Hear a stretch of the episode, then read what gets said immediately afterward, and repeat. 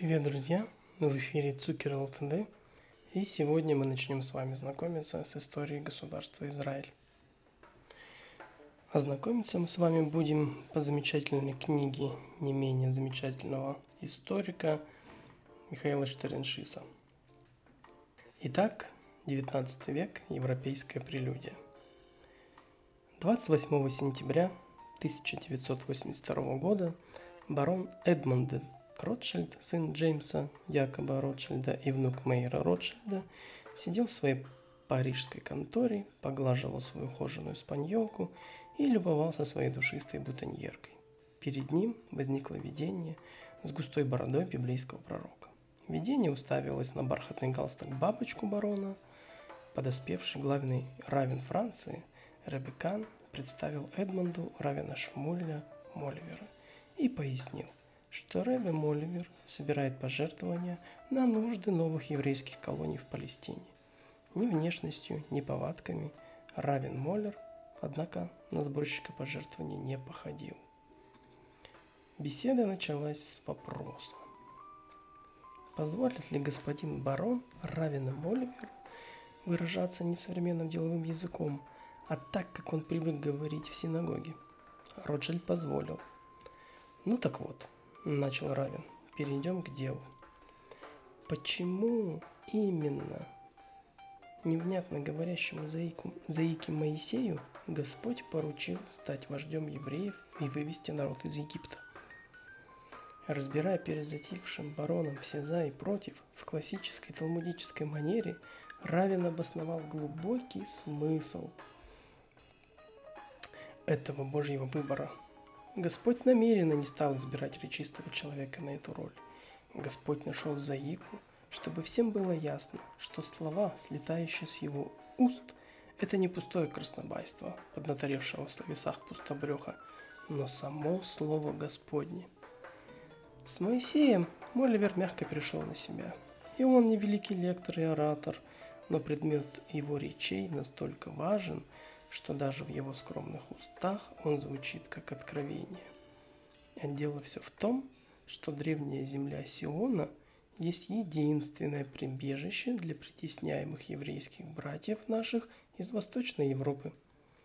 Вот и прибыл он в Париж, дабы вложить Палестину в самые затаенные фибры души барона Ротшильда. «Какая сумма требуется?» – осведомился Эдмонд, потянувшись за чековой книжкой.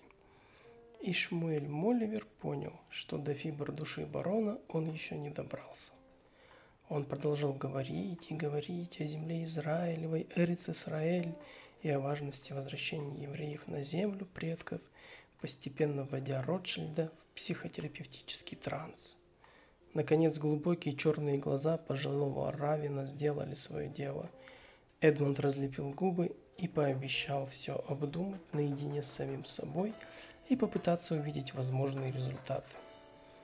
Равин Кан перевел на идиш слова барона, полагая их просто вежливой фразой. В результате же эта вежливая фраза определила основное увлечение Эдмонда де Ротшильда на оставшиеся 50 лет его жизни. В день, когда в Париже происходила эта беседа, ни один из будущих премьер-министров государства Израиль еще не родился.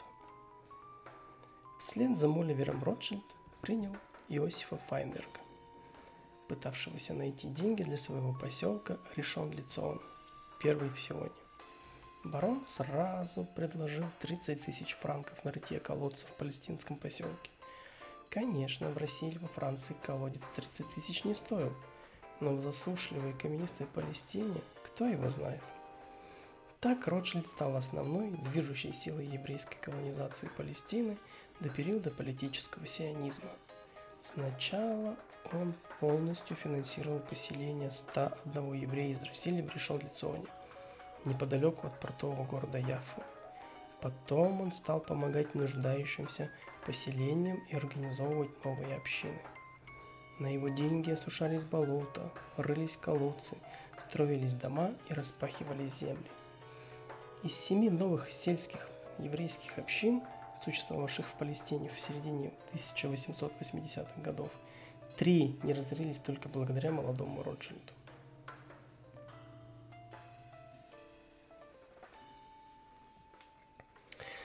Из всей большой семьи этих знаменитых еврейских банкиров только Эдмонд оказался вовлеченным в организацию еврейских поселений в турецкой глубинке. Ротшильды, как мудрые банкиры, всегда держались не национального, но местного патриотизма. В Англии они были верными подданными Британской империи, во Франции – верными гражданами Французской республики. Только так можно вызвать доверие к своему банку на всех уровнях государства и власти. Они никогда не поддерживали еврейский национализм и уж тем более создание нового государства. Сам Эдмонд, уже раскрыв свою чековую книжку перед ходатаями поселенческой деятельности, поставил перед ними важное условие. Его благотворительность не должна афишироваться. Условие это долгие годы неукоснительно соблюдалось, и еврейские поселенцы в своих разговорах упоминали его только как известного нам жертвователя. Сначала Эдмонд не сильно вмешивался в сам ход событий, позволяя денежным чекам говорить от своего имени – Однако постепенно он оказался втянут в общение с турецким правительством, которому в то время подчинялась Палестина, оговаривая благоприятные для евреев условия заселения земель. Затем ему пришлось улаживать тяжбы между поселенцами и самому ставить их занятия на деловые рельсы. Все же Ротшильд был деловым человеком, и он не мог позволить просто разбазаривать или проедать свои деньги, пусть даже пожертвованные. Он начал разбираться в ирригации, удобрениях и сортах фисташковых орехов. Постепенно для еврейских поселенцев он из заморского благотворителя превратился сначала в любящего отца, а затем и в непреклонного тирана. Когда депутация русских сионистов попробовала обсудить с ним необходимость реформ в основанных им поселениях, обычно деликатный барон поборговел и жестко отчеканил. Это мои колонии, и я буду с ними делать то, что я хочу. А хотел барон всего ничего, лишь бы еврейские земледельцы, как вообще положено земледельцам, смогли прокормить себя. Речь шла не о доходах, а хотя бы самоокупаемости.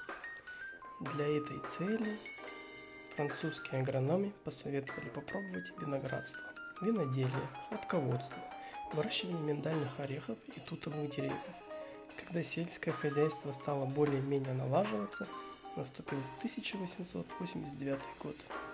Так, сказали раввины Иерусалима, землю начали разделывать в 1882 году, прошло ровно 7 лет, и по религиозному еврейскому закону земле надо дать год отдыха.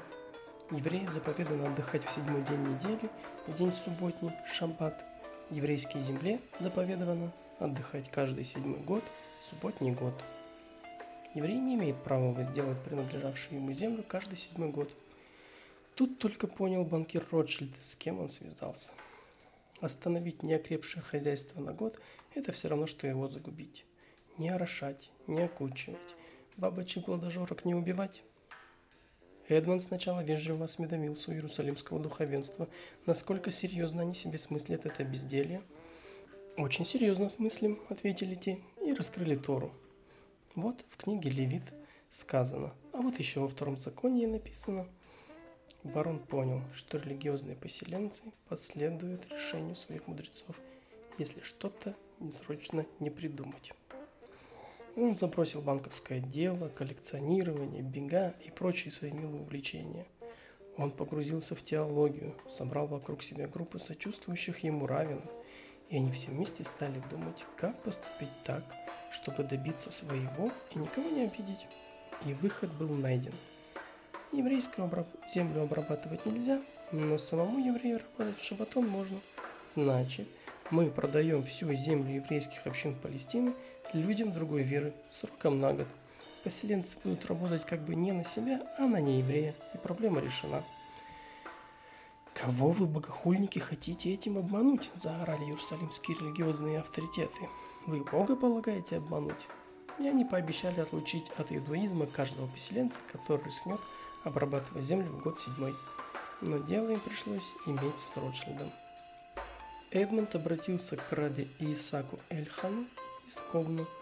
Этот литовский равен сам был непререкаемым ортодоксальным авторитетом.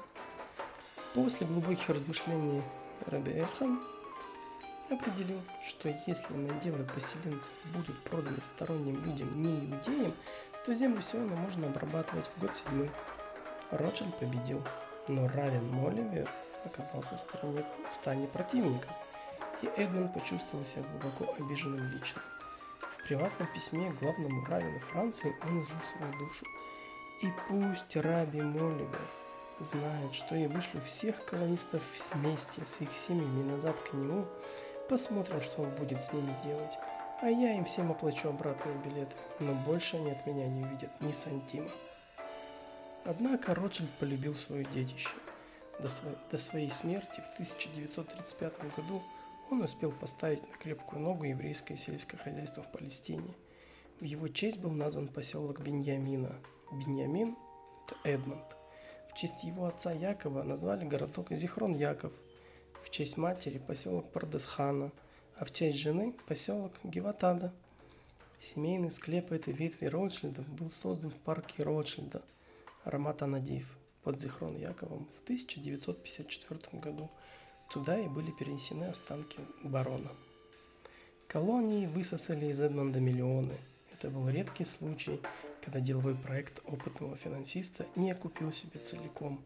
Но если можно говорить о первом кирпиче, заложенном в фундамент будущего государства Израиль, то кирпич этот оказался в виде золотого слитка из закромов Ротшильдов –